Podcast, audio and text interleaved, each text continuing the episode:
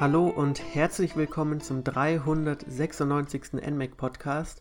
Heute besprechen wir einen Zelda-Teil, keinen neuen, sondern ein ja, Remake oder Remaster, das werden wir noch besprechen, denn es geht um The Legend of Zelda Skyward Sword HD. Ich bin heute nicht alleine, mit dabei ist ein Gast, den wir schon ja, öfter begrü begrüßen durften, nämlich der Michael vom Continuum Magazin. Hallo Michael. Ja, hallo Jonas und hallo Hera. Und ich bin extrem gespannt auf diesen Podcast, weil wir hatten ja bereits das Vergnügen im, äh, in der Debatte um das beste 3D-Zelda.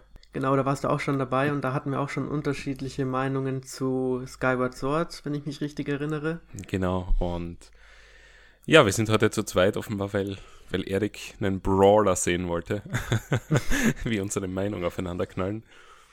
Ja, ich ja, freue mich. Weil die anderen keine ja, keine wirkliche emotionale Meinung zu diesem Spiel haben. Und dann ja. wird ihr wahrscheinlich auseinandergehen. Ja, ja, ich denke, das, äh, das wird sein. Und natürlich Skyward Sword, ein Port, 60 Dollar ist halt immer, oder 60 Euro ist halt immer auch ein fragwürdiger Punkt. Aber über das können wir alles diskutieren. Du hast es schon erwähnt, es ist ja eigentlich ein ursprüngliches Wii-Spiel gewesen. Es erschien 2011 und war ein bisschen so das, äh, ja, das Zelda der Wii. Es gab zwar schon Twilight Princess, aber das erschien ja auch für den GameCube und Skyward Sword wollte auch ein bisschen die ganzen Features der Wii einbinden. Natürlich hauptsächlich die Bewegungssteuerung und hat auch so ein bisschen mit die Zelda-Formel ein bisschen umgestülpt.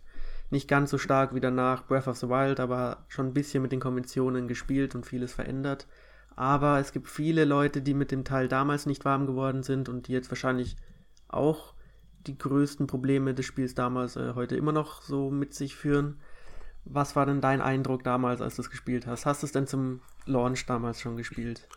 Ja, das habe ich. Ähm, mein Eindruck, also man muss es wahrscheinlich auch mit Twilight Princess ein bisschen vergleichen, weil, wie du schon richtig sagtest, Twilight Princess wurde ja jahrelang verschoben und halt so lang verschoben, bis dann plötzlich die Wii vor der Haustür stand.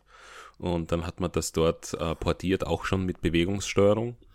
Nur der große Unterschied war halt, dass es damals noch die Sensorbar gab und, und Skyward Sword dann eben auf diese Gyro Controls mit Remotion Plus gesetzt hat.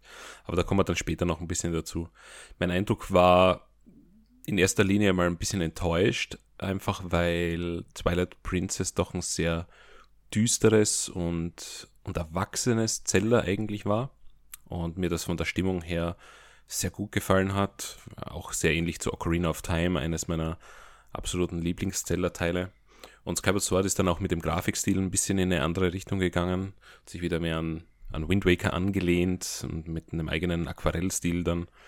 Natürlich auch wahrscheinlich aufgrund der Hardware. Und ja, es, es war ein komisches Erlebnis, das dann zu spielen, weil, wie du schon sagtest, das ist ein bisschen das Zelda der Wii. Und die ganzen Features, die diese Wii Mode und diese Konsole zu bieten hatte, die hat man dort halt reingepresst und halt in meinen Augen mit sehr viel Zwang, äh, macht nicht immer viel Sinn, ist auch nicht immer komfortabel zu spielen, aber ich habe es doch dann meine, ich schätze mal damals waren es wahrscheinlich so 30 bis 40 Stunden reingesteckt, bis ich es durch hatte. Ähm, ich habe es aber nicht ganz so schlecht in Erinnerung behalten, als mir das dann beim Remake jetzt wieder aufgefallen ist. Kann aber natürlich sein, dass, ich meine, das Spiel ist jetzt über zehn Jahre alt. Ähm, es hat sich halt die Welt inzwischen auch weitergedreht. Und ähm, es ist halt wahrscheinlich an einigen Stellen nicht ganz gut gealtert. Ja. Aber damals hatte ich eigentlich doch recht viel Spaß damit. Ähm, bis auf, ja, sagen wir, kleine Frustmomente. Aber generell ist es eher positiv gewesen, aber wie die Leute schon wissen, wahrscheinlich aus dem anderen Podcast, war es trotzdem am Ende der Liste der, der Zeldas auch damals schon, der, oder der 3D-Zeldas zumindest. Ähm, da hat einfach Ocarina of Time und Twilight Princess die Oberhand behalten. Auch damals schon. Ich weiß nicht, wie es bei dir war. Also im Gegensatz zu dir habe ich es tatsächlich nicht zum Launch gespielt, sondern erst circa ein Jahr später.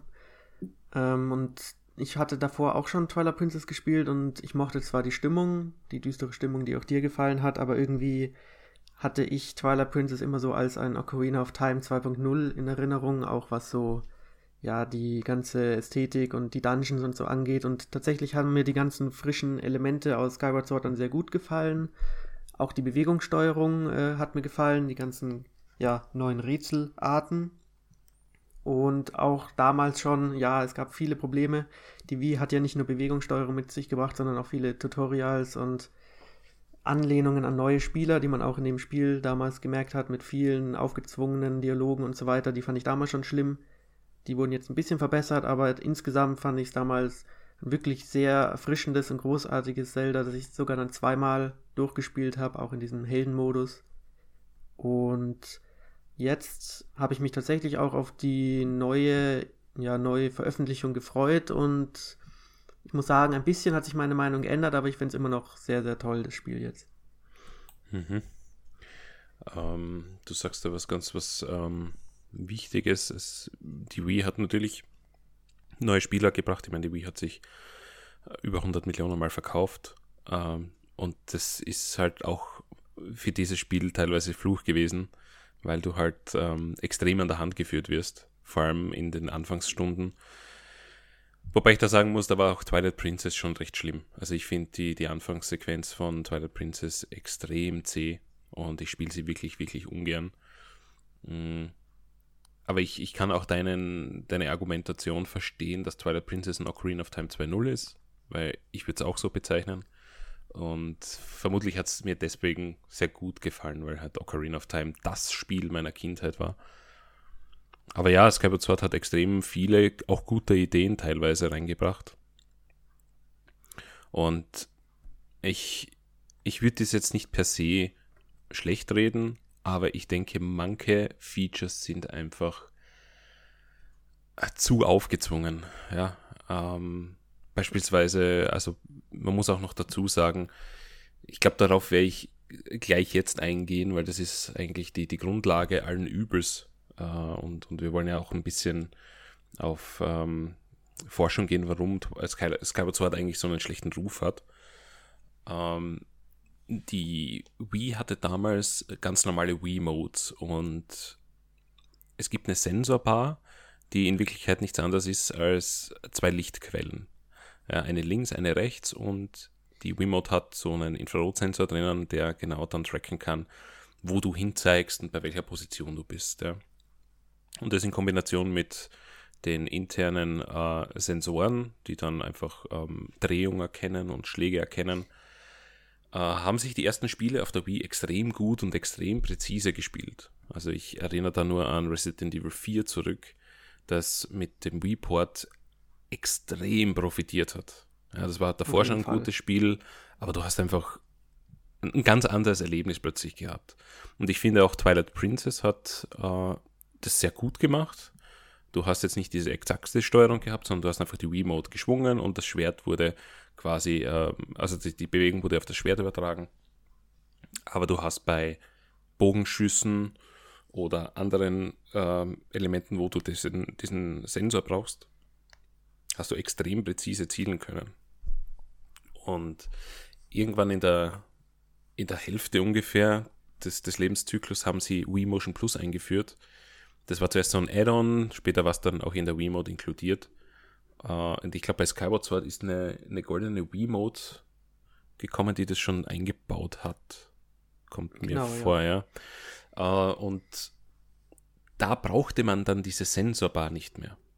Und ich, ich bin felsenfest davon überzeugt, dass das eigentlich der Grund ist oder, oder der Start von uh, sehr schlecht äh, spielbaren Spielen mit dieser Bewegungssteuerung. Die, der Gyrosensor war nicht annähernd so genau wie, wie, äh, wie diese Sensorbar, weil der natürlich raten hat plötzlich müssen, wo er sich befindet. Du hast in dem Spiel die Wii-Mode circa alle 15 Minuten oder so, oder wenn es wirklich, anscheinend hat das Spiel das erkannt, dass, dass es nicht mehr so genau ist, und hat dich dann gezwungen, diese Wii-Mode verkehrt auf den Tisch zu legen für ein paar Sekunden, um neu zu kalibrieren. Und dann hast du das wieder genommen und dann hast du wieder normal spielen können. Und das jetzt im, im, im, im HD-Remake ist der absolute Horror. Ich hatte das nicht so schlimm in Erinnerung und ich meine, es ist ja Fakt, du hast ja wirklich nicht alle Minute auf den Tisch legen müssen, sondern in, in sehr, sehr langen Abständen eigentlich. Und das hat aber damals besser funktioniert, obwohl es schon schlechter war als, als Twilight Princess, als es das im HD-Remake macht. Weil im HD-Remake muss ich bei jeder Aktion, die ich ausführe, den Gyrosensor neu kalibrieren. Und das da kann ich diesmal aber mit einem ähm, Knopfdruck auf Y, weil die Wiimote hatte ja weniger Knöpfe und Y war halt nicht belegt. Das heißt, es ist jetzt nicht unter Anführungszeichen so schlimm, aber es ist der absolute Horror, das zu spielen. Und ich glaube, dass der, der schlechte Ruf auch damals schon von diesem Gyrosensor-Ding kam, weil es nicht so akkurat war wie die Spiele davor und vor allem auch Twilight Princess. Ich weiß nicht, wie deine Erfahrungen damit sind oder wo du glaubst, dass das herkommt, aber ich würde behaupten, dass das aus diesem, diesem Ecke eigentlich kommt. Also da würde ich dir zustimmen, dass auch wenn man sich im Internet bewegt, ein großer Hass gegenüber des Spiels äh, ja von der Bewegungssteuerung herrührt. Aber ich würde eigentlich dann wohl sagen, dass ich da ein bisschen Glück hatte, weil ich erinnere mich jetzt nicht mehr genau an die Wii-Version, aber jetzt auch auf der Switch hatte ich nicht so viele Probleme mit der Bewegungssteuerung.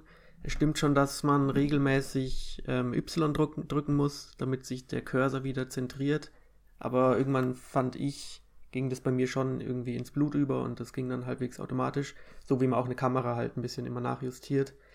Ich habe jetzt, also daheim ging es sehr gut. Ich habe die Switch dann mal mitgenommen und auch ein bisschen anders positioniert gehabt und da war es dann schon wesentlich schlimmer. Da musste man dann auch wirklich, äh, musste ich mich anders hinsetzen und so, sonst hat er gar nichts mehr erkannt. Also ich glaube, das hängt dann schon immer vom persönlichen Setup ab und wie groß ist der Weg und hat man die Switch irgendwie verbaut oder so.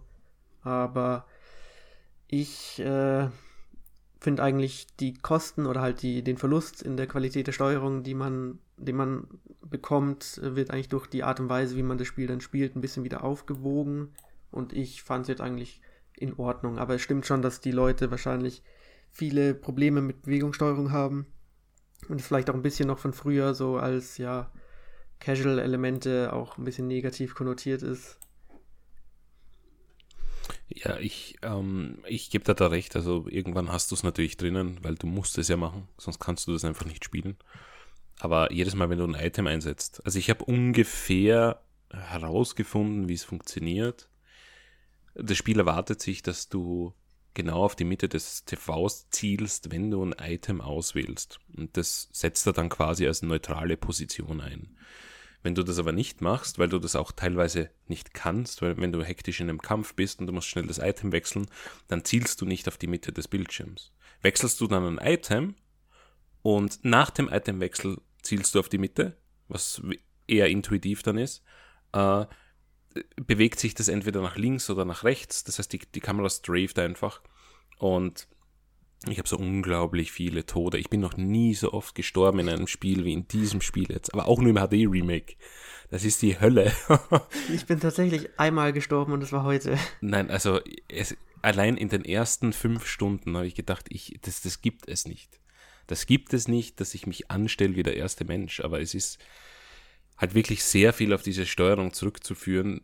Vielleicht auch, weil sie jetzt nach zehn Jahren wieder gewöhnungsbedürftig ist. Vielleicht war es damals nicht so schlimm, weil man in diesem Wii-Mode drinnen war. Man hat quasi jedes Spiel mit Bewegungssteuerung gehabt. Uh, vielleicht bin ich da ein bisschen eingerostet gewesen, aber äh, ja, uh, es, ist, es ist ein schwieriges Thema und ich weiß auch nicht, ich weiß auch nicht, uh, ob es vielleicht, ja, also du hast es ja schon angesprochen. Äh, du kannst ja das Spiel jetzt auch, auch mitnehmen, äh, im, im Table-Modus spielen. Äh, ich weiß nicht, ob es an meinem Setup liegt. Ja, kann natürlich sein. Kann auch an meinen Controllern liegen, denn ich habe bemerkt, dass ich so einen gewissen Gyro-Drift drinnen habe. Ähm, das, das, macht sich dadurch bemerkbar, wenn ich den Controller ganz gerade halte und ich habe beispielsweise den Cursor auf der Map. Dann sehe ich, wie der Cursor ein bisschen nach rechts driftet und dann stehen bleibt. Das ist aber nur für einen kurzen Moment. Jetzt kann man das natürlich nicht im Spiel eigentlich ankreiden, weil gut, wenn die Hardware quasi da reinfunkt, dass das richtig funktioniert, ja, ist Pech, aber ich, Nintendo zwingt mir ja quasi das auf, dass ich das mit deren Hardware spiele. Und wenn die Hardware von Nintendo dann schlecht ist, ich meine, wir kennen alle Stick Drift, wir kennen die Antennenprobleme mit diesen Joy-Con und jetzt kommt vielleicht auch noch Gyro Drift dazu. Ich habe es mit keinem anderen Controller ausprobiert, weil ich natürlich nicht 80 Euro Controller extra kaufen gehe für das, für das Spiel jetzt. Aber ist natürlich auch ein Problem, wenn die Hardware von Nintendo das nicht zulässt, gut spielen zu können. Ne? Wobei, wie gesagt, ich, ich denke, da muss man trotzdem differenzieren. Ähm, und das kann man dem Spiel nicht, nicht schlecht reden. Äh, aber es gibt natürlich jetzt auch eine, eine alternative Steuerung. Genau, das war wenn ja, wir schon bei dem Punkt sind, ja. Äh, hast du die mal ausprobiert, beziehungsweise würdest du die als wertige Alternative ansehen zur Bewegungssteuerung? Ja, ich habe doch äh, abwechselnd gespielt mit der, weil äh, ich habe mich extrem gefreut drauf, gebe ich ganz ehrlich zu. Äh, sie war anfangs aber ganz komisch angekündigt. Man war sich nicht sicher, ob es nur im Handheld-Modus spielbar ist, weil das wäre ein typischer Nintendo-Move oder auch am, am, großen TV. Aber ich kann beruhigen, es ist auf beiden, beiden Varianten spielbar und das Spiel erkennt das auch automatisch. Wenn du zwei losgelöste Joy-Con in den Händen hältst, hat er Bewegungssteuerung und wenn du einen Pro-Controller äh, angeschlossen hast, dann hat er ähm, die, die, die Buttonsteuerung und Du kannst das aber auch manuell umschalten. Ja, du kannst also auch mit losgelösten Joy-Con ganz einfach Button, Buttonsteuerung machen. Ähm, ja, ich habe das ausprobiert und es funktioniert eigentlich ganz gut, aber halt auch nur bis zu einem gewissen Grad. Nintendo kann halt jetzt auch keine, keine Wunder vollbringen und man muss sich halt immer im, im Gedanken haben, äh, Skyward Sword ist um die Steuerungsmethode rumgebaut worden. Und jetzt versucht man dem Spiel, das eigentlich für die Wii-Mode ausgelegt war, eine Buttonsteuerung aufzuzwingen. Und es funktioniert halt so gut, wie es halt funktionieren kann in dem Fall. Es ist vieles nicht ganz intuitiv, aber ich denke, ganz, ganz ordentlich gelöst. Äh, man muss halt Kompromisse eingehen. Äh, man hat beispielsweise das, was man dazu bekommen hat, ne? also die, die Free Movement auf, von der Kamera, das gab es ja auf der Wii nicht. Ja, da hast du immer mit dem, mit dem Z-Button vom Nunchuck hast du die Kamera hinter dich positionieren müssen. Jetzt kannst du es auf der Wii, äh, auf der, auf der Switch plötzlich. Aber wenn du die Buttonsteuerung nutzt, dann ist der rechte Stick ja dafür verantwortlich, dass du dein, dein Schwert schlägst. Und dann hast du ja. das wieder nicht. Also ich bin durch diesen Wechsel etwas durcheinander gekommen und habe äh, beispielsweise, als ich intuitiv die Kamera einfach drehen wollte, plötzlich mit dem Schwert geschlagen. Und ich denke, vielleicht, wenn man es von Anfang an so spielt, hat man weniger Probleme, als wenn man diese Steuerung ein bisschen im, im, im Blut hat, mehr oder weniger. Ja, ich habe es von, von der Switch noch. Ich weiß, dass man einfach die, die ähm, äh, das, das, den Nunchuck schwingen muss oder das, das ähm, also Nunchuck für Schwert und äh, für das Schild und, und die Remote für das Schwert. Äh, Leute, die es damals nicht gespielt haben und auch diese ganze Bewegungssteuerung vielleicht nicht kennen, die werden damit wahrscheinlich null Probleme haben. Es gibt ein ähnliches Spiel, das heißt äh, Metal Gear Solid, na, Metal Gear Rising Revengeance. Das ähm, ist ein Spiel, das Kojima begonnen hat, aber irgendein No-Name-Studio hat das, glaube ich, dann beendet. Äh, und da gibt es eine ähnliche Steuerung. Das ist das Spiel, wo bei der Vorstellung äh, der Hauptcharakter, ich weiß jetzt nicht, wer heißt, äh, eine Melone zerschlägt oder zerschneidet in irrsinnig viele Teile. Und dort hast du eine Steuerung, dass du den Schultertaste gedrückt halten musst und dann kannst du mit dem rechten Stick auch Schläge quasi äh, registrieren und sobald du den, die Schultertaste loslässt, ähm, führt er dann das alles aus. Das hat mich ein bisschen daran erinnert. Das hat sich damals ganz gut gespielt. Und ich denke auch bei Skyward Sword kann man das, wenn man nicht unbedingt hin und her wechselt, eigentlich ganz gut verinnerlichen, ja. Ich denke auch, dass es eine gute Alternative ist. Ich habe es nur kurz ausprobiert und war halt auch vor den Kopf gestoßen, weil die Kamera sich dann halt etwas anders steuert, so wie eigentlich früher. Mm, ich meine, wir haben eigentlich einfach so akzeptiert, dass die Kamera jetzt frei drehbar ist. Das war auf der Wii ja einfach nicht so der Fall. Ähm, das kann man sich fast gar nicht mehr vorstellen. Aber ich bin dann auch wieder schnell zurück zur Bewegungssteuerung, einfach weil es schon ins Blut übergegangen ist zu dem Zeitpunkt. Ja, Also Gewohnheit halt, ne? Ja. Aber wir können ja mal ein bisschen über das Spiel selbst reden. Die Besonderheit, was die Story angeht, ist ja, dass es am Anfang der Timeline angesiedelt ist. Ich meine, ich bin jetzt kein Experte, was irgendwie Zelda-Story angeht oder so. Und ich finde auch, Star äh, Skyward Sword jetzt nicht irgendwie die beste Story oder sowas. Story war in Zelda mir jetzt noch nie so wirklich wichtig irgendwie. Ich weiß nicht, wie es da dir geht. Aber die Besonderheit ist ja, dass die ganzen ja, Figuren sozusagen über der Erde im Wolkenreich leben, auf sozusagen kleinen fliegenden Inseln. Und die größte Insel ist so ein bisschen die Hubwelt, die heißt Wolkenhort. Und dort ist auch Link eine Art Schüler der, ich glaube, Ritterschule. Und Zelda ist jetzt auch keine Prinzessin zu Beginn, sondern irgendwie eine Art Freundin von ihm. Und Link als ganz normaler Jugendlicher wird dann eben durch ja irgendwelche übernatürlichen Mächte dazu gezwungen, Zelda zu finden. Die wird natürlich entführt und dann muss er aufbrechen und die Erde sozusagen unter der Wolkendecke erkunden. Und dort findet man dann auch die ganzen Spielwelten. Mm, also es gibt natürlich Parallelen zu zum Beispiel Wind Waker, weil man das Wolkenmeer auch erkunden kann, ein bisschen wie das Meer, nur halt jetzt mit dem großen Vogel. Vogel. Aber es ist nicht so groß. Und ich fand damals fand ich es eigentlich ganz nett, eben weil es nicht so groß ist, weil man sehr schnell von A nach B gekommen ist. Aber jetzt finde ich schon, ja, es gibt eigentlich fast keine bemerkenswerten Inseln zum Erkunden, sondern nur halt zwei, drei grö größere Inseln und der Rest sind dann eigentlich nur Inseln, wo dann später mal ein paar Truhen aufploppen. Aber ja, da war ich dann ein bisschen enttäuscht. Das hatte ich irgendwie ein bisschen besser in Erinnerung. Ja, da kann ich dir zustimmen. Also Skyward Sword hat da eine relativ fahle Oberwelt eigentlich. Und vor allem auch dieses Rumfliegen ist halt nicht so lustig, finde ich, wie ein Boot fahren. Vor allem, weil du auf dem Meer hast du dann einen Hai, der auf dich zukommt, oder du hast äh, irgendwelche Windböen oder irgendwelche kleinen Inseln, die viel häufiger auftauchen, oder es tauchen irgendwie Kisten oder, oder Fässer auf, über die du fahren musst, oder durch die du fahren musst, so wie ein Slalomrennen und am Ende bekommst du irgendwie Rubine.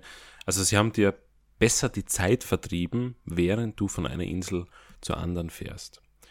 Und wie du schon sagst, in Skyward Sword hast du eigentlich nur Inseln, die Truhen beinhalten.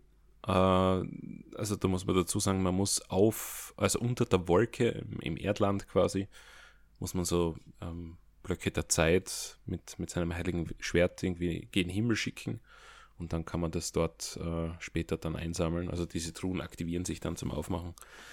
Äh, und ansonsten, es gibt vielleicht eine Handvoll Inseln, wo irgendwas anderes passiert. Aber das ist halt, ja, nicht einmal der Rede wert. Ich glaube, du musst einmal den Vogel in eine Medizin bringen, dann hast du irgendwie ein Bambus-Minispiel dort. Irgendwo ist ein, ein Kürbis, Kürbisladen. Mhm. Äh, und dann ich, ich habe mich auch immer gefragt, wie groß die Bevölkerung eigentlich ist, weil mehr als ja, 50 Leute kann es ja eigentlich gar nicht geben irgendwie. Ja, nein, überhaupt nicht. ähm, ja, irgendeine Roulette-Insel gibt es auch noch, aber das, das war's dann schon. Und der Rest spielt sich eigentlich entweder auf Wolkenhort ab oder unter den Wolken, ja. Fand ich schwach, ja. Fand ich, finde ich nach wie vor schwach. Und äh, ich denke, da hat Skyward Sword einen viel besseren Job gemacht. Also Wind Waker meinst du, oder? Ah, Entschuldige, ja. Wind Waker im Vergleich zu Skyward Sword natürlich.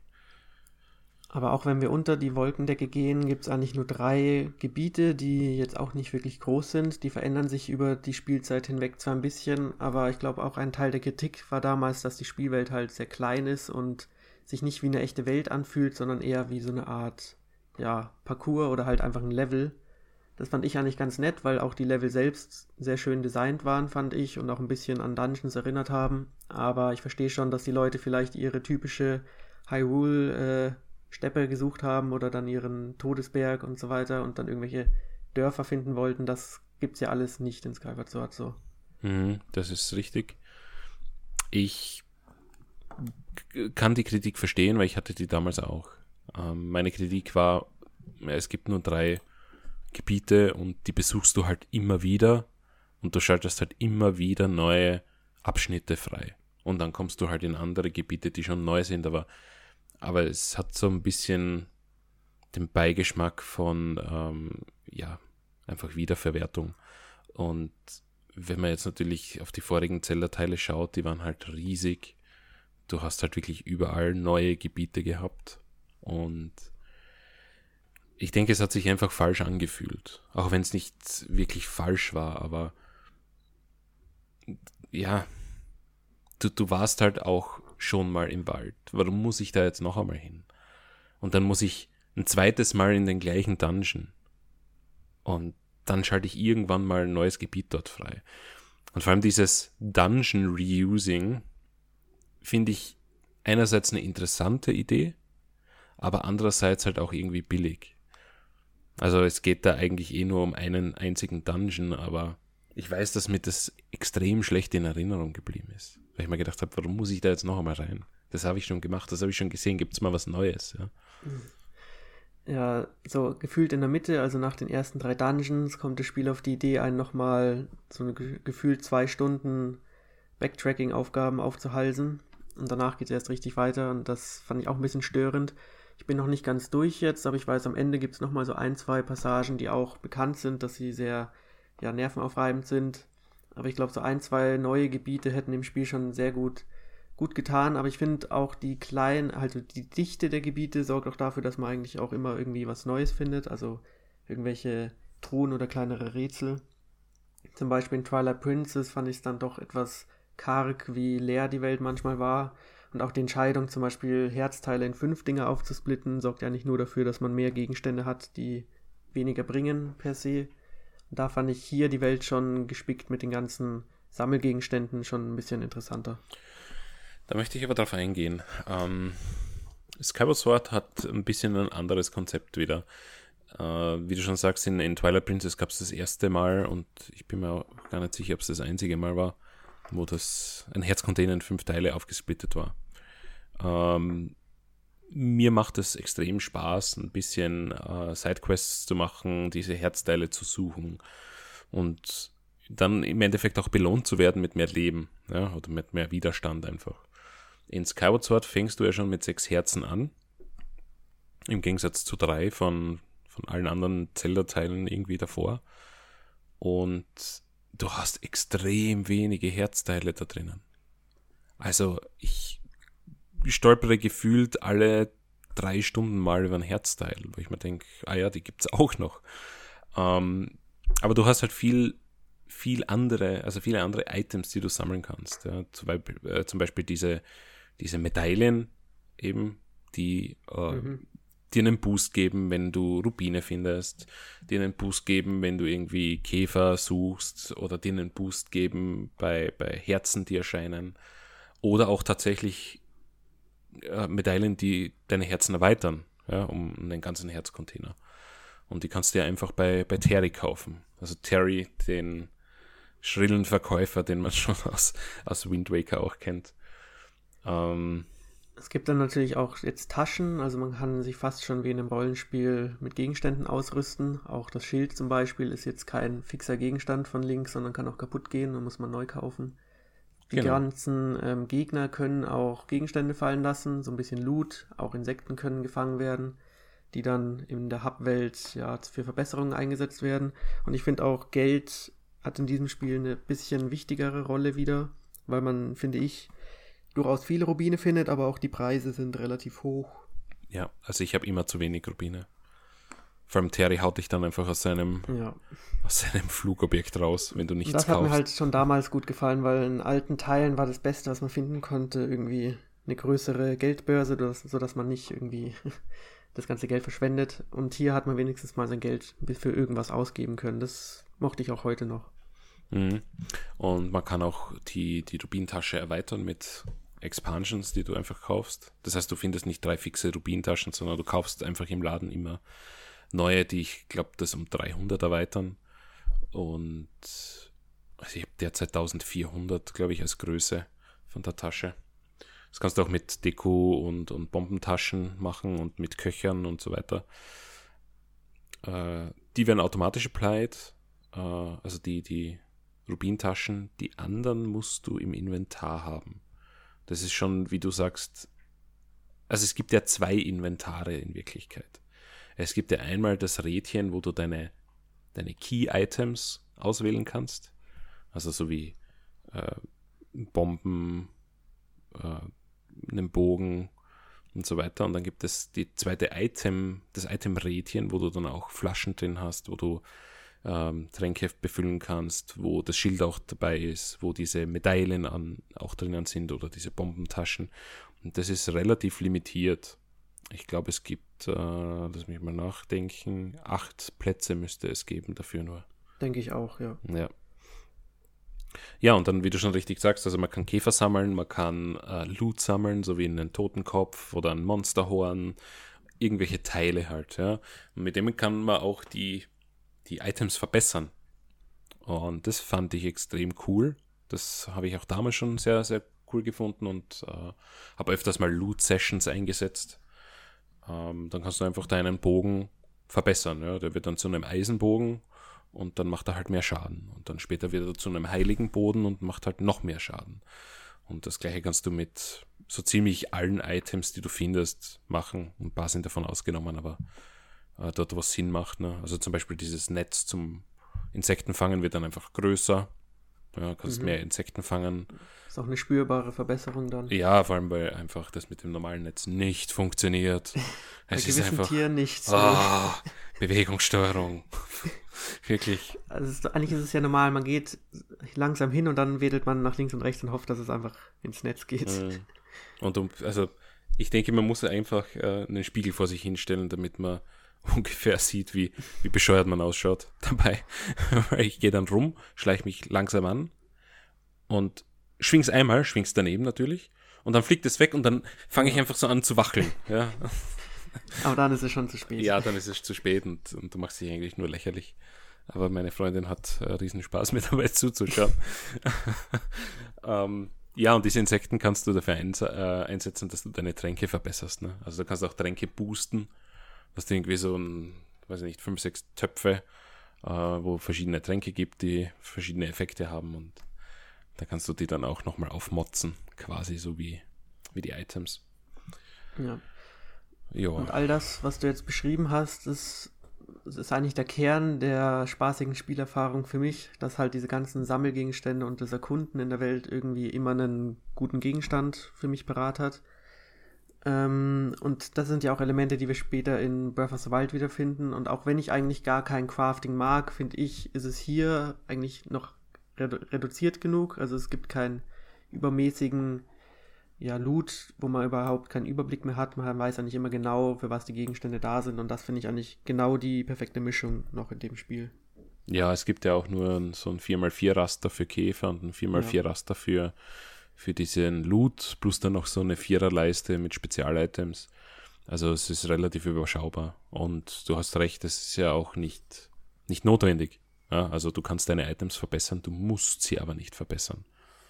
Du machst dann halt mehr Schaden oder du kannst beispielsweise diesen Greifkäfer dann, äh, der kann entweder schwerere Sachen heben oder du kannst ihn schneller, schneller werden lassen. Aber der normale Greifkäfer, den du bekommst, der ist eigentlich völlig ausreichend. Genau. Apropos Greifkäfer, also man findet in dem Spiel natürlich pro Dungeon ein neues Item und auch manchmal so in der Oberwelt schon ein gutes Item. Und ich fand auch die Designs der Items ziemlich cool. Also es gibt natürlich die Klassiker wie Bogen und Bomben, aber halt auch ein paar spezielle Dinger. Ich weiß nicht, ob wir die spoilern sollen, aber die fand ich schon sehr kreativ, auch wieder eingebunden in die Bewegungssteuerung. Aber du hast den Käfer erwähnt, das ist ja im Grunde eine Art Boomerang, den man halt selbst steuern kann. Mhm, genau. Ich war da teilweise schon überrascht, was es da alles für Dinger gibt.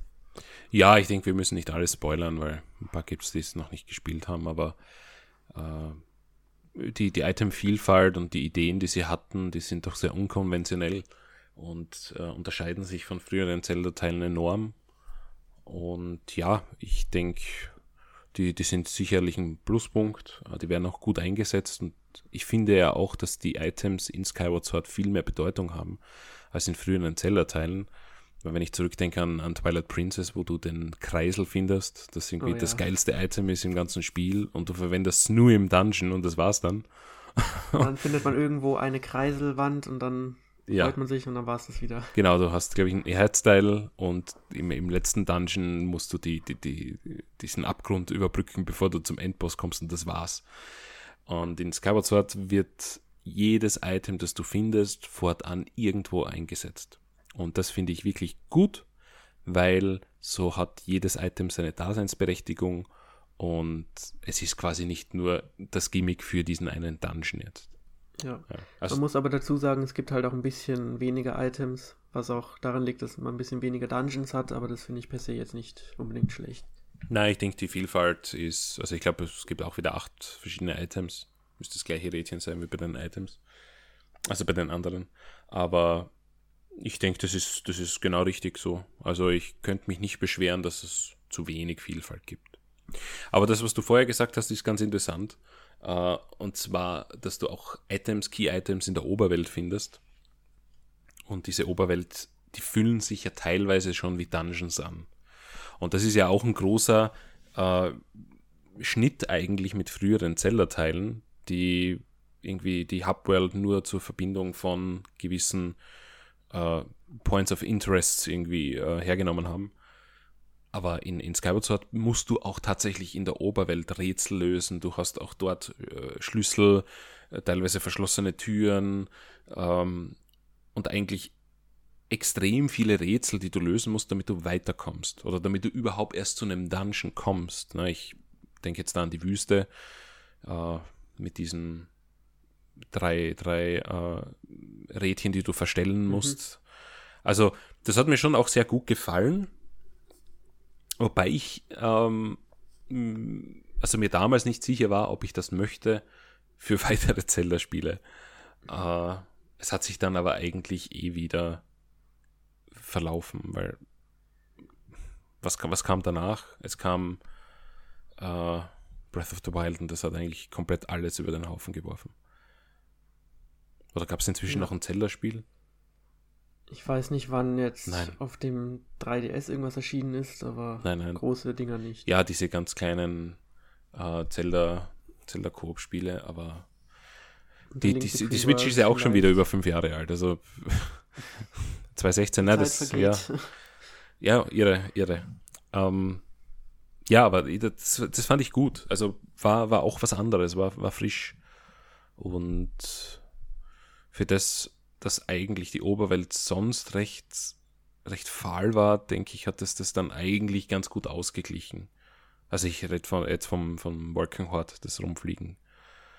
Äh, ja. Ja. Aber der Kompromiss ist halt, dass man die Gebiete dann zwei beziehungsweise dreimal besuchen muss. Mhm. Sie versuchen schon irgendwie die Gebiete mit neuen Aufgaben zu füllen und ich finde, das gelingt auch zu einem großen Teil, aber nicht immer. Und ja, ein bisschen mehr wäre halt schon cool gewesen. Vor allem das Spiel geht ja echt lang, dafür, dass es gar nicht so viele Gebiete hat.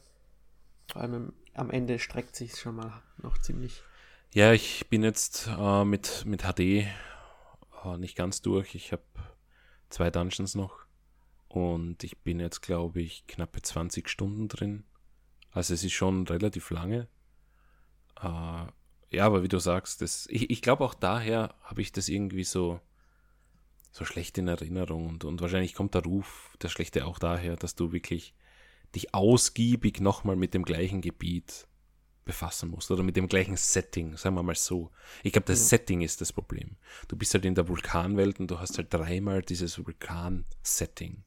Ja, und, und auch im Wald, du bist halt dann wieder im Wald und hast wieder das gleiche Setting und das ist halt eine Abwechslung aus drei verschiedenen Gebieten in Wirklichkeit. Ne? Was vielleicht auch ein bisschen fehlt, sind die ganzen wiedererkennbaren Elemente. Also es gibt zwar Goronen, aber jetzt nicht in der Form, wie man sie kennt. Es gibt jetzt auch keine Zora und so, also es fühlt sich alles schon ein bisschen anders an. Mhm. Und das haben die Leute vielleicht auch vermisst damals. Ja, es gibt, glaube ich, einen Goronen, der die ganze Zeit hin und her reist und einen zweiten, der irgendwo anders steht und, und versucht, den Stein ja, zu kloppen. Es, es gibt neue Rassen, aber die gefallen mir jetzt persönlich auch nicht so gut. Ja, ja. Es gibt Maulwürfe jetzt. oh ja. Komische, ich glaube, das sind Maulwürfe. Oder eine an, andere Grabviehart. Äh, ja. Weiß auch nicht. Äh, das, das, was mir jetzt gerade einfällt, ähm, ich denke, ein negativer Punkt, ich weiß es nicht, aber vermutlich schon.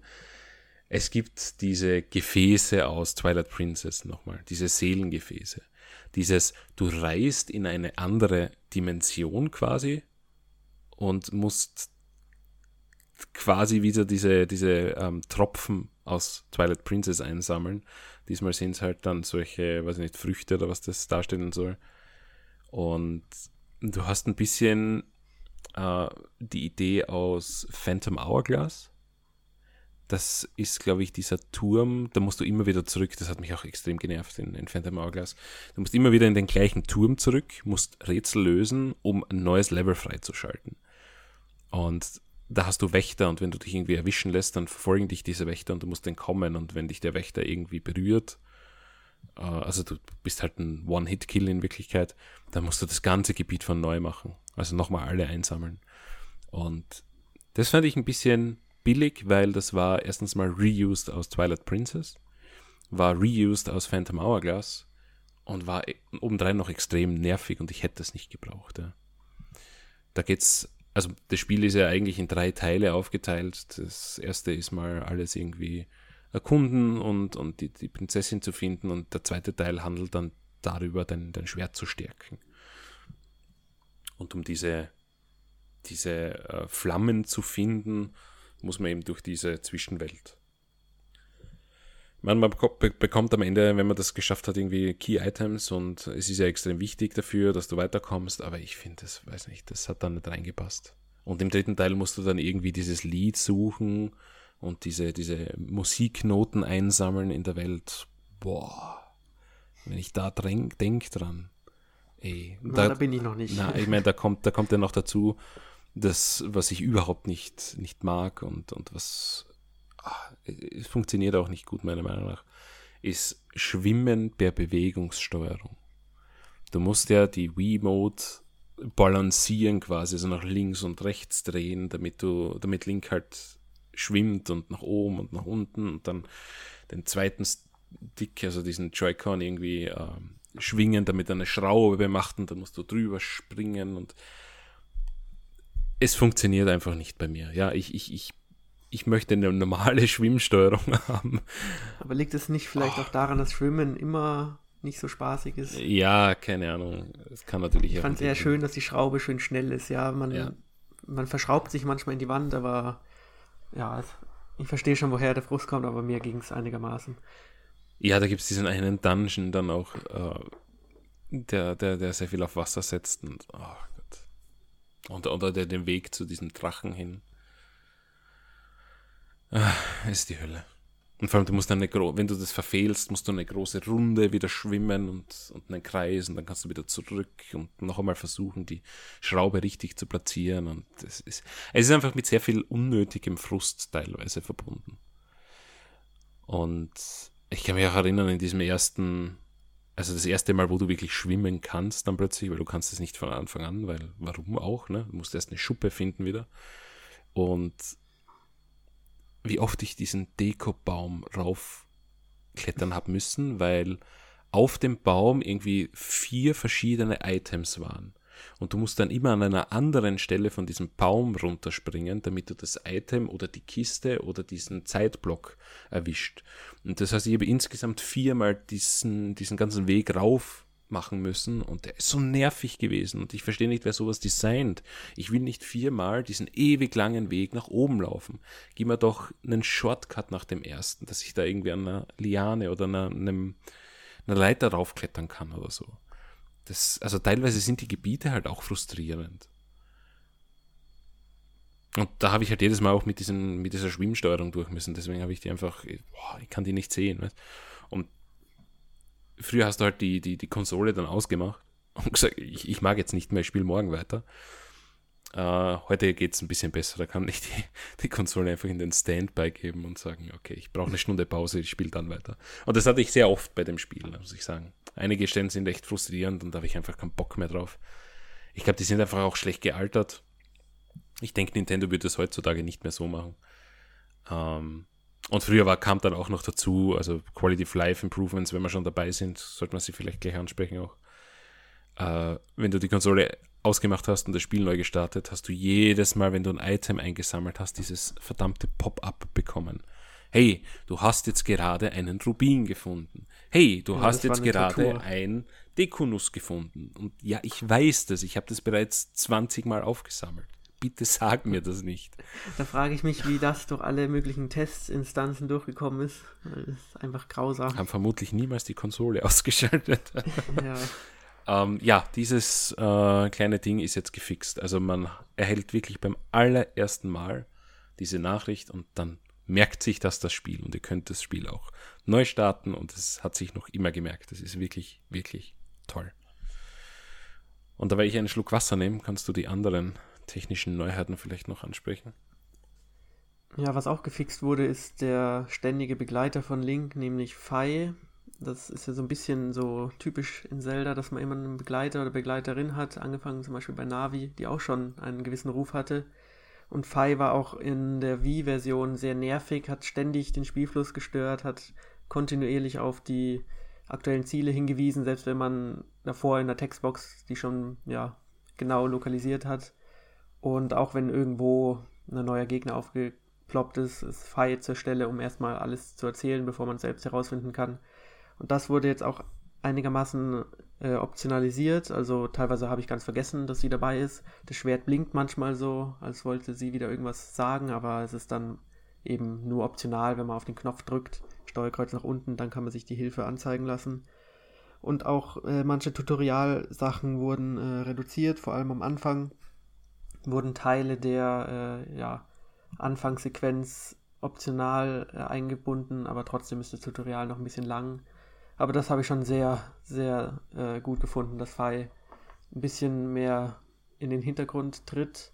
Ja. Und auch die Dialoge kann man ein bisschen schneller anspeeden, das ist auch wichtig. Genau, die NPCs, die zwingen ja auch ihre Dialoge nicht mehr auf, sondern sie haben einfach so ein Icon über dem Kopf dann.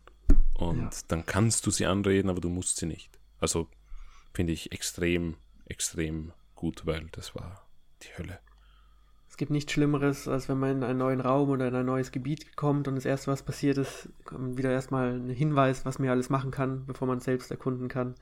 Und es war so eine Zeit damals, da war Nintendo halt noch ein bisschen anders gepolt, aber heute würden sie das, glaube ich, auch anders machen.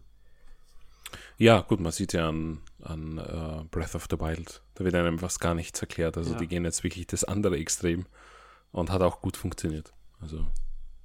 Unbedingt, ja. Wobei da ist das Spiel drumherum auch ein anderes, also da extrem auf Kunden ausgelegt. Aber ich denke, Nintendo hat auch gelernt und sie haben es, soweit es geht, äh, gefixt, das Spiel, ja, oder zumindest den Spielfluss. Ne? Sie können natürlich nicht alles umkrempeln, weil es ja doch nur quasi ein Port, äh, ein bisschen erweitert, also erweitert, wobei erweitert ist ja nicht, äh, Quality of Life Port ist es. Das war's. Da war Sie haben Major eigentlich keine, ja, keine neuen Elemente hinzugefügt, also genau. was so Features angeht, aber sie haben eine Amiibo entwickelt. Ich weiß nicht, ob du Besitzer dieser Amiibo bist. Ja, Die aber hat ein nur, ganz schönes Feature. Nur, nur aus dem Grund, weil ich diese Figur extrem schön finde und, und sie einfach zu Hause stehen haben möchte. Ja, ich habe es mir nicht wegen dem Feature gekauft. Willst, willst du es nur nicht verraten, dass du es ständig verwendest? Nein, sie ist noch immer in Originalverpackung. Also ich habe wahrscheinlich auch nicht vor, dass ich sie auspacke. Schauen wir mal. Aber wenn du schon, wenn du schon so drauf abzielst, äh, ist natürlich ein Feature, wo ich sage, hey, absoluter Bullshit und what the fuck Nintendo. Ähm, das ist nämlich ein, ein Paywall-Feature. Man muss es einfach so aussprechen, wie es ist. Man hat ja in Skyward Sword diese Statuen also übermäßig viele Statuen, muss man dazu sagen. Du äh, hast dort die Möglichkeit zu speichern oder in den Wolkenhort zurückzureisen. Äh, teilweise auch in Dungeons. Ja, nicht bei allen Statuen, aber bei den meisten. Und kannst in den Wolkenhort zurück, kannst dort Items sammeln, kannst verbessern, wenn du ein Problem hast im, im äh, Dungeon. Kannst beispielsweise neue Items kaufen, neue Tränke, gehst wieder zurück und kannst dort dann, also du kannst dich zu einer nahegelegenen, glaube ich, oder, oder auch zur letzten, ich bin mir jetzt gar nicht mehr sicher, ich nutze das Feature nie, ähm, wieder zurückporten, mehr oder weniger. Und dieses Amiibo hat die, die Funktion, dass du das an jeder Stelle des Spiels machen kannst. Was prinzipiell ein extrem cooles Quality of Life Feature ist. Aber ja, du musst halt 20, 20 Eulen dafür hinlegen. Und dann kostet das Spiel halt plötzlich 80. Ne? Also. Ja, aber ich finde, das ist eigentlich total ob, also es hätte es eigentlich überhaupt nicht gebraucht, weil es auch gar nicht so wirklich notwendig ist. Ich weiß überhaupt einfach nicht. nicht, warum es drin ist. Überhaupt nicht, weil du findest so viele Statuen, dass du, dass ich mir oft denke, ey, du bist schon die fünfte Statue in diesem Dungeon. Also dann gehe ich halt 20 Schritte weiter zur nächsten, ist mir ja auch wurscht. Ne? Aber ja, glaube, Nintendo hätte eigentlich erwarten können, dass das eher negativ äh, Feedback generiert. Hätten sie halt irgendein dummes Feature eingebaut, wie dass man ein Herzteil, äh, ein Herz bekommt oder so. ja, ich meine, die Mario-Figuren haben bei Odyssey, also ich glaube Peach war das, Peach gibt dir ein, ein Mushroom, das, das dir drei zusätzliche Leben gibt. Das war halt schon sehr praktisch, ja. War auch ein Paywall-Feature, aber ich glaube, damals war das, war das weniger promoted, das war den Leuten eher egal. Ähm, ja, keine Ahnung, warum es jetzt so hoch, hoch wiegt. Ich finde diese ganzen Features, die eigentlich auf, auf Amiibos gehen, sind irgendwo fragwürdig. Weil erstens ist es eine Paywall und zweitens ist es eigentlich Pay to Win, weil du ja einen Vorteil draus bekommst, aber ich meine, muss ja jeder selber Und- entscheiden. Und limitiert sind sie auch nochmal. Ja, limitiert, also vor allem diese äh, Working Vogelfigur da ist ja. Und ich meine, wir leben in einer Zeit von Scalpern. Ja, das äh, bekommen nicht nur PlayStation 5 und Xbox Series oder äh, werdende, po- potenziell werdende Besitzer dieser Konsolen zu spüren, äh, sondern auch ähm, ja, Amiibo-Sammler. Also die Figur, ich habe sie vorbestellen können, war eigentlich ganz easy, aber wahrscheinlich war es zum richtigen Zeitpunkt eigentlich am richtigen Ort und ja, die bekommt man halt sehr schwer und dadurch wird sie halt dann extrem teuer und wir kennen das Problem. Ne? Aber man braucht das Spiel, äh, man braucht die Figur jetzt nicht, um das Spiel durchspielen zu können. Ja, das sei Auf nochmals. keinen Fall. sei Und man nochmals- muss auch nicht traurig sein, wenn man sie nicht hat. Das ist eigentlich total egal. ja, maximal der, der Sammlerwert ist es, aber es hat jetzt keine Auswirkungen eigentlich auf das, das Spiel, keine negativen. Genau aufs Spiel, ja. Ja, ähm, was, was bleibt gibt noch, so zu ein paar erwähnen? technische Veränderungen. Genau. Zum einen läuft das Spiel jetzt mit schönen 60 Bildern pro Sekunde, was finde ich schon sehr, sehr angenehm ist. Vor allem auf der Switch hat man das, hat man das ja nicht so oft. Ja, man muss dazu sagen, es Und- ist ja nicht nur 60 Frames, sondern es ist ja jetzt auch in HD, weil die Oh ja. Wii war ja mit 480 beschränkt, also richtiges SD äh, gekritzel. Und Mhm. ähm, da, da hatte man ja damals eine, eine coole äh, Idee, wie man das Spiel trotzdem schön ausschauen lässt. Und da kannst du sicher mehr dazu sagen.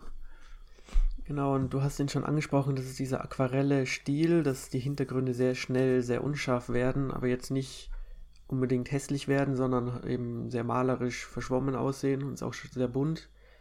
Auf der Switch ist das jetzt ein bisschen reduzierter, also die Weitsicht ist ein bisschen höher und es ist schon noch, dieser unscharfe Stil ist schon noch vorhanden, aber ein bisschen reduziert. Ich finde eigentlich fast schon die Hintergründe auf der Wii ein bisschen schöner. Ich habe jetzt die Wii nicht angemacht oder so, aber es war irgendwie schon immer sehr schön, diese ja, verwaschenen Hintergründe zu sehen. Das klingt jetzt so negativ, aber es war stilistisch ganz ansehlich. Und jetzt hat man halt viel mehr ja, Schärfe und sieht halt auch ein paar Texturen, die vielleicht nicht so schön sind. Und ich finde auch der Wolkenhort ist ein bisschen blass irgendwie. Aber ich finde, es ist trotzdem ein ganz netter Stil immer noch. Ja, es hat ein bisschen ausgeschaut wie Pinseltupfer. Ganz grobe Ja. Pinseltupfer dann. Und da gebe ich dir recht, das ist auf der Switch ganz gut umgesetzt, aber es verliert ein bisschen. Ja. Vor allem auch in der, in der Wüste schaut irgendwie alles dann braun aus und, und halt scharf. Und irgendwie habe ich mir gedacht, wow, das schaut eigentlich nicht gut aus. ich glaube, auf der Wii hat es wirklich besser ausgeschaut, teilweise.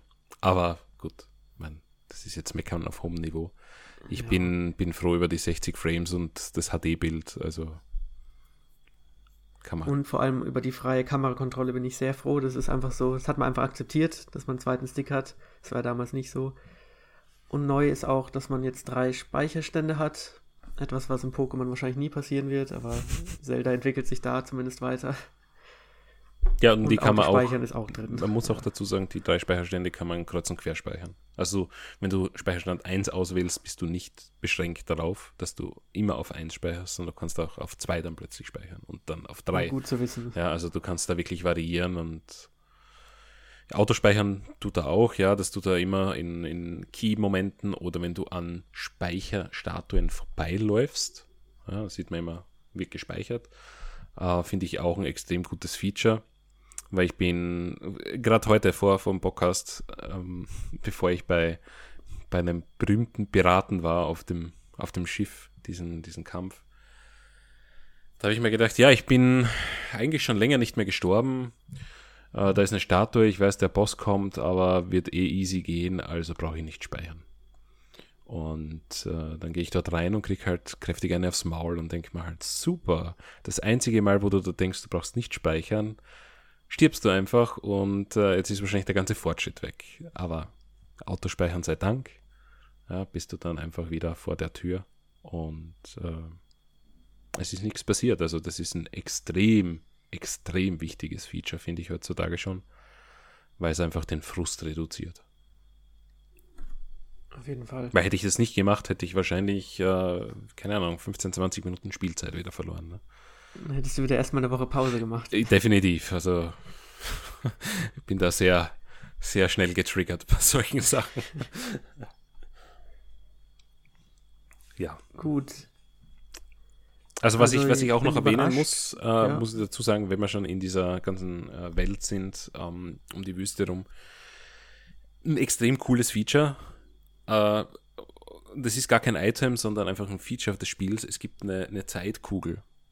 Ja, und du hast irgendwie die Wüste, die also im Jetzt ist quasi und die Wüste war aber nicht immer so ausgetrocknet und und fahl, sondern sie war einmal belebt, sie war mit Wasser voll, sie war ähm, mit Vegetation voll und es gibt so Zeitsteine in dem Spiel und Items, die so eine Kegel um dich herum äh, produzieren, wo du dann quasi fließenden Übergang zwischen der Vergangenheit und dem Jetzt hast.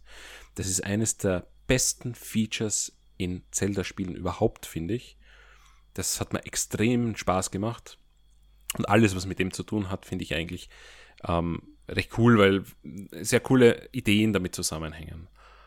Und äh, also da könnt ihr euch drauf freuen. Ich denke, das wird euch sehr gefallen. Das kommt dann eh öfters im Spiel vor. Also jedes Mal, wenn ihr in der, in der Wüstenwelt seid. Ähm, genau, also Nintendo wusste, glaube ich, selbst, wie gelungen das Feature ist und haben es immer wieder verwendet, wenn man in der Wüste ist. Und es ist wirklich großartig, weil man halt auch sofort den Unterschied sieht. Also man sieht sofort den Unterschied und es hat dann auch spielerisch immer neue ja, clevere Ideen parat. Genau, das ist jetzt nicht so, weil wir letzte Woche einen Metroid-Podcast hatten, wie in Metroid Prime 2, dass du Portale hast, wo sich dann die gesamte Welt ändert oder auch äh, in A Link to the Past, wo du in die Schattenwelt gehst und dann verändert sich die ganze Welt, sondern du hast wirklich einen Kegel und du kannst sehen, wie sich, wie sich äh, Elemente oder auch Gegner ändern und musst dir dann auch das richtig platzieren, um gewisse äh, Schalter eventuell in der Vergangenheit zu, zu aktivieren und die dann im, im Hier und Jetzt quasi etwas auslösen. Unglaublich cooles Feature und ich denke, mein Highlight, mein persönliches von Skyward Sword tatsächlich. Kann ich gut nachvollziehen. Und um das gleich wieder mit einem negativen Punkt auszuwiegen, oh nee. in dieser Wüste hat man dann auch ein Boot, mit dem man rumcruist. Und dieses Boot hat einen Ausdauerbalken. Und ich, ich sitze heute so da und, und ich habe das einfach akzeptiert und du fährst halt irgendwie so, so lange rum und, und irgendwann denke ich mir dann, Moment einmal, warum hat eigentlich ein Boot einen Ausdauerbalken? Ein Motorboot. Ja, ein fucking Motorboot. Das macht keinen Sinn. Ich bin noch aber nie auf einem Motorboot gefahren. Jetzt. Du hast ein Boot. Ja, aber im Wind Waker habe ich einfach den Wind genutzt. Das ist durchgebraust, da habe ich nichts machen müssen. Aber ich, ich war noch nie auf einem See mit einem Boot und das Boot hat plötzlich gesagt, hey, hey, Moment, nicht so schnell, ich, ich muss mich erst wieder erholen für 20 Sekunden und dann kannst du wieder durchstarten. Ja, das ist mir gar nicht so aufgefallen, ja. aber jetzt, wo du es erwähnst, stimmt es schon. Ja, wie gesagt, ich habe es ähm, ja auch ähm. akzeptiert, weil einfach alles einen Ausdauerbalken in dem Spiel hat und das Boot. das Boot. Ja, das Meer ist ja nicht so groß, sonst wäre es zu schnell vorbei. Ja, genau. Ja, wahrscheinlich wird es genau das gewesen sein. Weil es macht ja auch keinen Sinn, dass das einen, einen Ausdauerbalken hat. Du, du hast weder einen Nachteil noch einen Vorteil, wenn du es nutzt, außer dass du schneller am Ziel bist.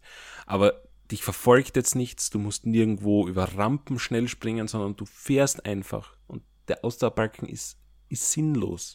Du fällst ja auch nirgendwo runter, wenn der, der, der Ausdauerbalken äh, vorbei ist oder gehst unter mit dem Boot, sondern Ach, ja. Aber gut, das, ähm, Sei nur am Rande erwähnt. Als seltsamen Moment in Skyward Sword. Ja.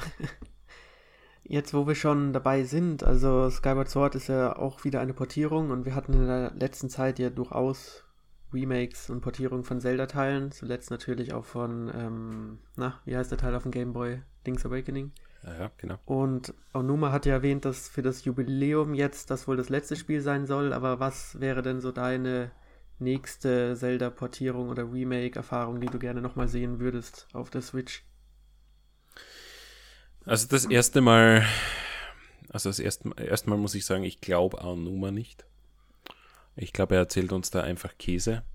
Ich denke, dass noch Twilight Princess und Wind Waker kommen werden, mhm. weil ansonsten wäre das relativ beschämend für, für ein Zelda-Jubiläum, wenn man das ähm, mit Mario vergleicht. Ja, Mario bekommt Merchandise, Mario bekommt ähm, äh, Super Mario World haben sie bekommen, äh, einen Haufen andere Spiele, dann diesen Game Watch. Gut, der Game Watch kommt noch, aber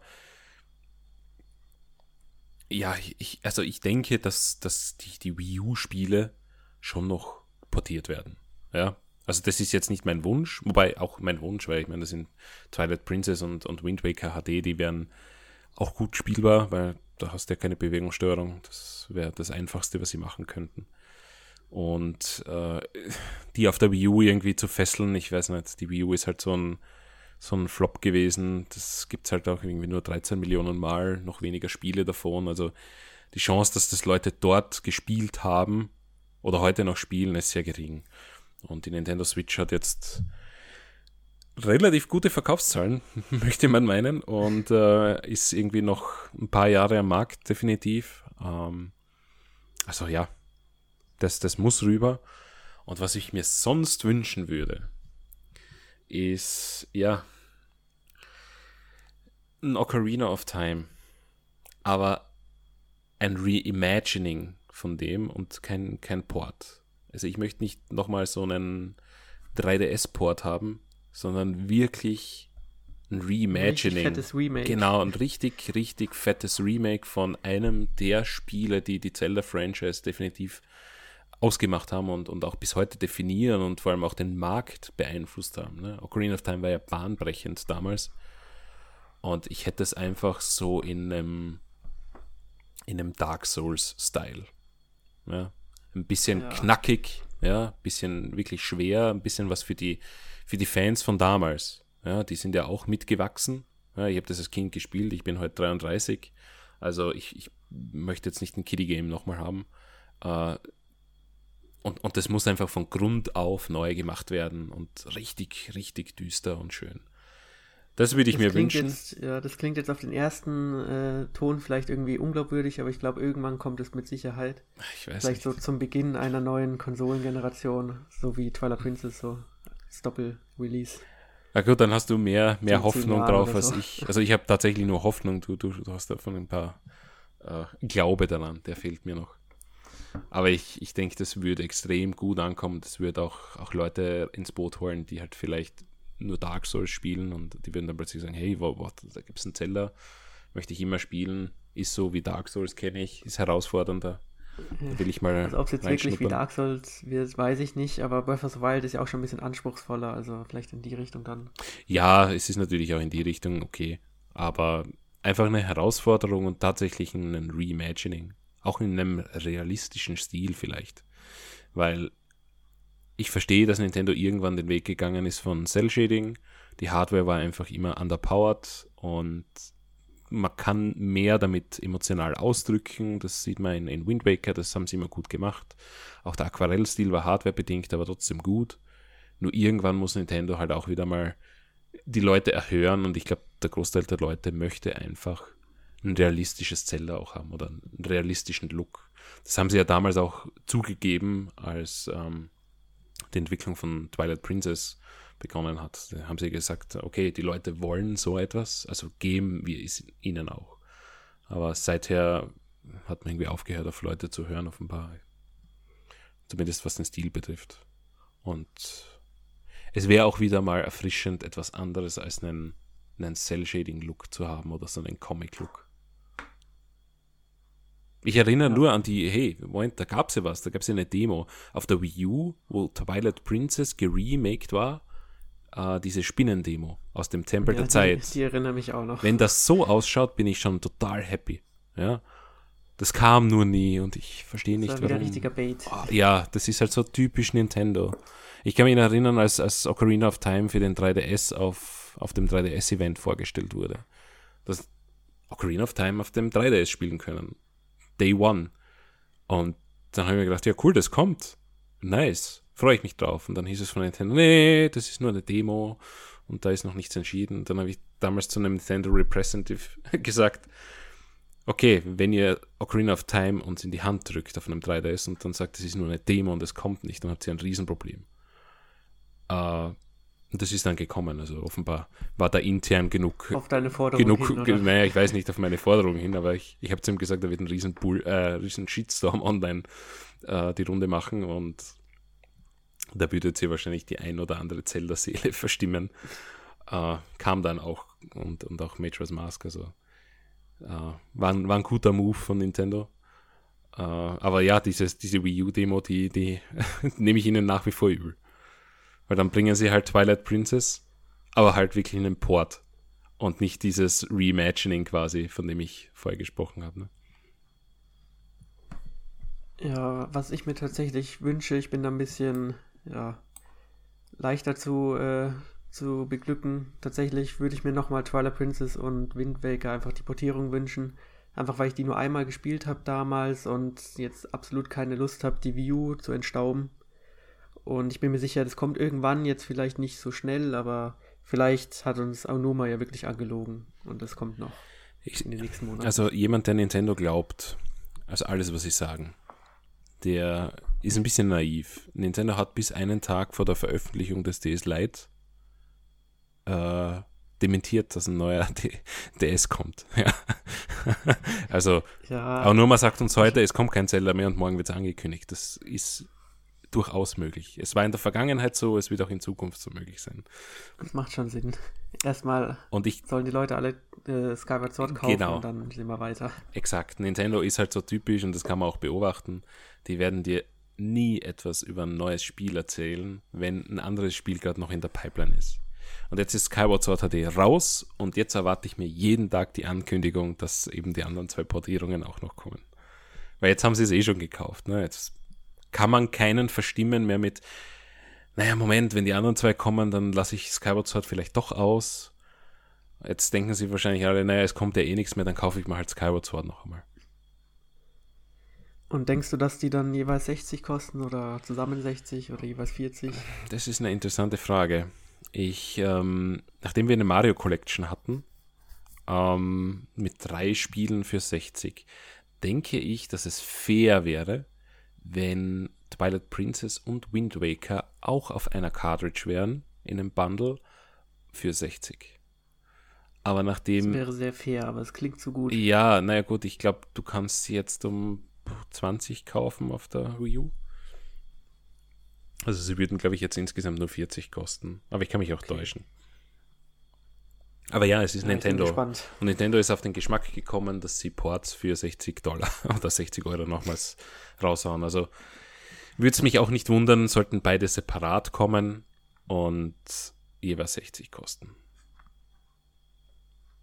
Aber ich, ich bin ein Opfer, ich würde es mir auch kaufen. Ich gebe es ganz ehrlich zu. Das würden sehr, sehr viele Leute machen. Aber es sind ja auch gute Zelda-Spiele. Ja. Und ich würde es auch Gut, gerne ich bin überrascht, spielen. dass also. der Podcast auch von deiner Seite doch eher positiver war. Ich dachte, du würdest noch ein bisschen mehr schimpfen, vor allem über die Bewegungssteuerung. Naja, ich habe eh genug geschimpft, oder? War das zu wenig? Ja, ich, ich, dachte, es würde noch schlimmer ausfallen. Naja, also ich, es, so ein Showdown, wie sich Erik erwartet hat, war es vielleicht nicht. Also ich bin da schon recht diplomatisch dann und denke, es macht ja auch keinen Sinn, wirklich nur hinzuhauen auf ein Spiel, ohne Argumente zu bringen. Ich denke, das Spiel hat äh, durchaus seine Momente und es frustriert aber auch unglaublich. Also ich bin jeden einzelnen Tag, wo ich das Spiel frustriert danach. Ja, das möchte ich nicht runterspielen. Das ist tatsächlich so. Und ich denke, dass das Spiel ohne Bewegungssteuerung vermutlich auch besser wäre. Ich denke, diese aufgezwungene Steuerung in, in jeder Lage, im Schwimmen, im Zielen, im, weiß ich nicht, was alles noch, äh, im, im, im Fliegen mit dem Wolkenvogel ist ja auch ein Graus, um Gottes Willen, wenn ich nur dran denke. Aber ich denke, das wäre ein besseres Spiel ohne und es hätte sich wahrscheinlich ein Director's Cut ohne diese Steuerung und, und mit angepasster Spielmechanik verdient. Und ich, ich, bin, ich weiß halt nicht, ob dann einfach die Identität des Spiels total ja. flöten geht, weil auch im Kampf, ohne jetzt wirklich die Schwertrichtung zu wählen, wird das Kampfsystem ja total wieder banal ja, irgendwie. Ja, ja, es ist aber auch nur in Skyward Sword so extrem. Und die anderen Zeldas, also Breath of the Wild hat es ja auch nicht mehr und, und da hat es auch funktioniert. Ja, das stimmt. Und ich meine, in, in Twilight Princess ist es ja bis zu einem gewissen Grad auch noch nachvollziehbar, da schwingst du halt die Mode und und im, im Remake machst du es ja auch nicht. Oder auf der Gamecube-Fassung. Ja, also ich denke, unterstützend oder als, als Option äh, wäre es ganz gut gewesen, aber dieses, diese, diese Wii oder der ganze Lebenszyklus der Wii und alle Spiele, die darauf erschienen sind, haben sich halt extrem auf das eingeschossen und ja, äh, teilweise wahrscheinlich zu heftig äh, ausgenutzt, diese, diese ganzen, das ganze Feature-Set. Ich bin ja auch noch gespannt, wie, wie es bei Metroid wird, weil die Metroid Prime Trilogy, da ist ja der dritte Teil auch äh, exklusiv auf der Wii erschienen. Und das hatten wir letzte Woche auch diskutiert. Ich denke, es lässt sich machen, die Bewegungssteuerung dort auch auf eine Buttonsteuerung zu ändern, aber als Option. Ja. Und die ersten beiden Spiele, die wurden ja auch nachgepatcht mit diesem Wii wie Motion, na, wie, wie hießen diese Play Series hieß das, glaube ich, wo auch Pikmin darunter fiel und, und äh, eine Bewegungssteuerung verpasst bekommen hat. Ähm, ich denke, dass dies, das sich auch machen lassen würde. Und äh, Metroid Prime 3 ist ja da weniger ähm, dependent, sage ich mal. Also, die, die, also dort, das dort raus zu retuschieren, ist das ist sicher die einfachere Lösung oder Aufgabe. Skyward Sword würde ein total neues Gewand brauchen, ja. Da gebe ich dir recht. Und aber vielleicht ist es. Skyward Sword ist auf jeden Fall ein Relikt seiner Zeit, auch heute noch. Und wenn man noch nie eine Wii-Spiel Wii gespielt hat, dann sieht man mal, wie Bewegungssteuerung damals so war. Man muss aber, äh, ja, also es ist halt ein schlechtes Beispiel jetzt, Skyward Sword HD. Die, die Anfangsphase der Wii war tausendmal besser als die zweite Lebenshälfte. Und ich verstehe auch nicht, warum Nintendo jemals von dieser Sensorbar weggegangen ist. Ich denke, dass diese Sensorbar schon sehr, sehr viel ausgemacht hat und alle Spiele, die bis dorthin erschienen sind und das auch unterstützt haben, ja, also nicht exklusiv Wii Motion Plus, die, die waren auch besser. Die waren tatsächlich besser und ja. Aber wie du schon sagst, ist ein Relikt aus seiner Zeit. Es ist spannend, auch heute zu sehen und, und wie, wie es gealtert ist. Und ich finde, es ist nicht so gut gealtert, wie es vielleicht altern hätte können, aber ich, ich war halt damals ein Riesenfan von der Wii. Ich habe sie geliebt, diese Konsole. Ähm, hat extrem gute Spiele drauf gegeben. Ich habe extrem viel Spaß damit gehabt. Aber jetzt in, in Retrospektive betrachtet, muss ich ehrlich sagen, äh, misse ich die Zeit nicht, dass mit der Bewegungssteuerung alles gesteuert wird. Äh, bin froh, dass wir wieder auf Buttonsteuerung zurück sind. Ja, oder halt die Option irgendwann immer haben. Ja, genau, die Option. Eine, eine gut spielbare Option. Ja. Also bei Skyward Sword ist es halt so, jo, funktioniert halt irgendwie, aber äh, nicht wirklich Fisch oder Fleisch. Aber gut, ich denke, das soll es erstmal zu Skyward Sword gewesen sein. Falls ihr mehr zu dem Spiel wissen wollt, der Test ist auch auf der Seite inzwischen erschienen. Nächste Woche geht es dann um Neo, The World Ends With You. Da sind wir beide nicht dabei. Ähm, ich denke, Alex und Erik kümmern sich darum. Ähm, aber was hast du denn neben Zelda noch so gespielt diese Woche? Ähm, tatsächlich gar nicht. Also ich bin in Skyward Sword versunken und habe diese Woche vier Tage Pause gebraucht, bis ich heute wieder weitergespielt habe. Also das sind nicht nur Lügen, die ich erzähle, sondern das ist, das ist die Wahrheit. Äh, ich werde jetzt noch fertig spielen und dann wird sich auch meine Woche irgendwie anders gestalten. Neo The World End With You steht ganz oben auf meiner Liste. Oh, das habe ich auch zu Hause. Da war ich vom Remake nicht so sonderlich angetan auf, auf der Switch. Das hat irgendwie nicht funktioniert. Aber meine Freundin hat da jetzt ähm, in Vorbereitung den ersten Teil nochmals am DS gespielt. Das war eine ganz andere Welt. Da habe ich ihr zugeschaut. Und äh, ich freue mich auf das Spiel. Und dann bin ich gespannt, was nächste Woche im Podcast so die, die Meinungen hergeben. Aber hast du diese Woche noch was anderes gespielt? Außer Skyward ja, tatsächlich auch viel Zelda, aber ich war dann auch irgendwie wieder in Stimmung und habe mal gedacht, sollte ich noch ein anderes Zelda spielen, aber dann habe ich gesehen, dass Blossom Tales gerade im Angebot war. Oh, ja. Und ich weiß nicht, ob du es mal gespielt ja, ja, hast, natürlich. aber ich habe es jetzt zum ersten Mal kennengelernt und es ist ja im Grunde ein, ja, fast schon eine dreiste Kopie von 2D-Zelda wie A Link to the Past. Aber es ist schon sehr, sehr spaßig und nicht ganz so gut designt wie jetzt von Nintendo, aber schon sehr cool, hat auch ein paar nette Ideen, was so ja Sammelgegenstände angeht und macht bisher sehr viel Spaß. Ist auch ein bisschen herausfordernd, zumindest im ersten Dungeon.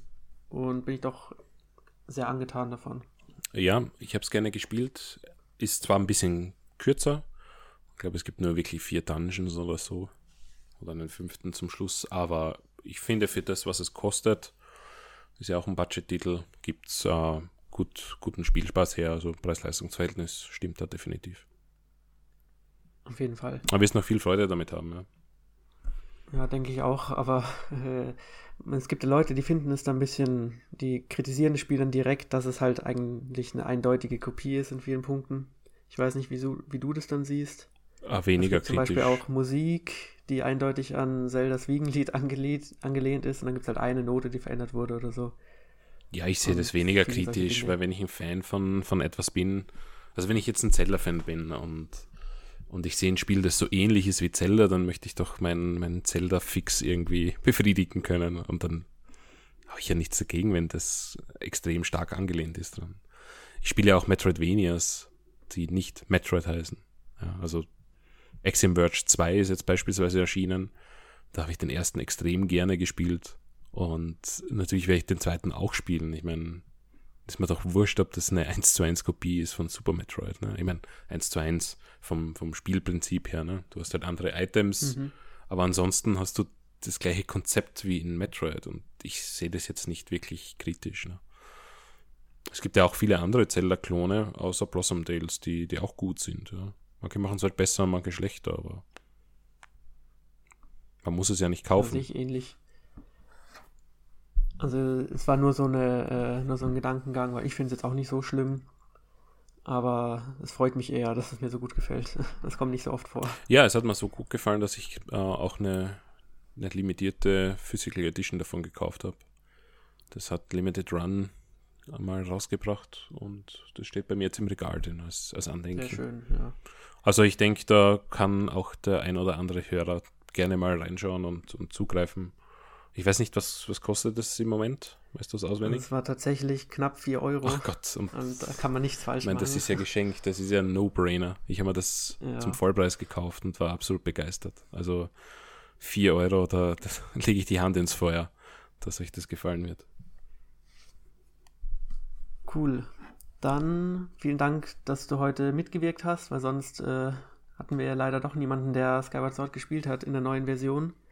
Ja, zu wenige Leute, die emotional sich da hineinversetzen können in, in unsere Lage. ähm, aber Moment mal, also zum Abschluss möchte ich jetzt wirklich noch, noch fragen. Du hast nämlich am Anfang des Podcasts gesagt, du siehst es ein bisschen anders jetzt, als du es noch bei unserem äh, Debattier-Podcast gesehen hast. Ich habe damals ja. gesagt, Skyward Sword ist für mich das schlechteste 3D-Zelda-Spiel. Also am Ende der Langliste und du hast gesagt, das ist für dich das beste Zelda in 3D. Ja. Würdest du dem nach wie vor zustimmen oder sagst du, jetzt in Retrospektive hat vielleicht doch jemand anders den Thron äh, eingenommen? Also die Begeisterung ist, würde ich mal sagen, so um 10 bis 15 Prozent zurückgegangen, jetzt durch das neue Spielen, aber ich wüsste jetzt auch nicht, welchen Teil ich jetzt ganz nach oben setzen würde. Da müsste ich erstmal ja länger drüber nachdenken. Aber was ich eher interessanter finde, ist, ob du es immer noch auf dem untersten Platz hättest.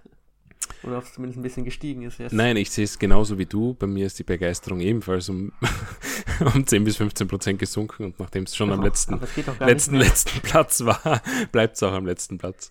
Ähm, ja, nein, also Skyward ist nach wie vor nicht das Gelbe vom Ei, finde ich. Und das jetzt weiß ich auch wieder mehr warum als noch vor zehn Jahren.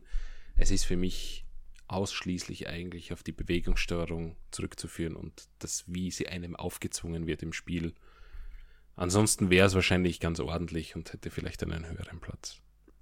Aber dann hätten wir das auch geklärt, dass unsere Standpunkte sich zwar äh, im Ranking nicht, nicht verändert haben, aber, aber vielleicht. Ja, und ja. ich glaube, das Fazit der Geschichte ist, es hängt alles mit der Bewegungssteuerung zusammen und wenn die Probleme verursacht, dann wird das ganze Spielerlebnis heruntergezogen, aber wenn man damit klarkommt, dann ist das größte Problem ja ein bisschen beseitigt, oder? Ich denke auch, ja. Aber gut, es war auf jeden Fall ein spannender Podcast. Ähm, ich denke, du wirst auch bei folgenden Episoden immer mal wieder dabei sein. Da kann man sich sicher auch drauf freuen. Und danke fürs Zuhören. Ja, tschüss.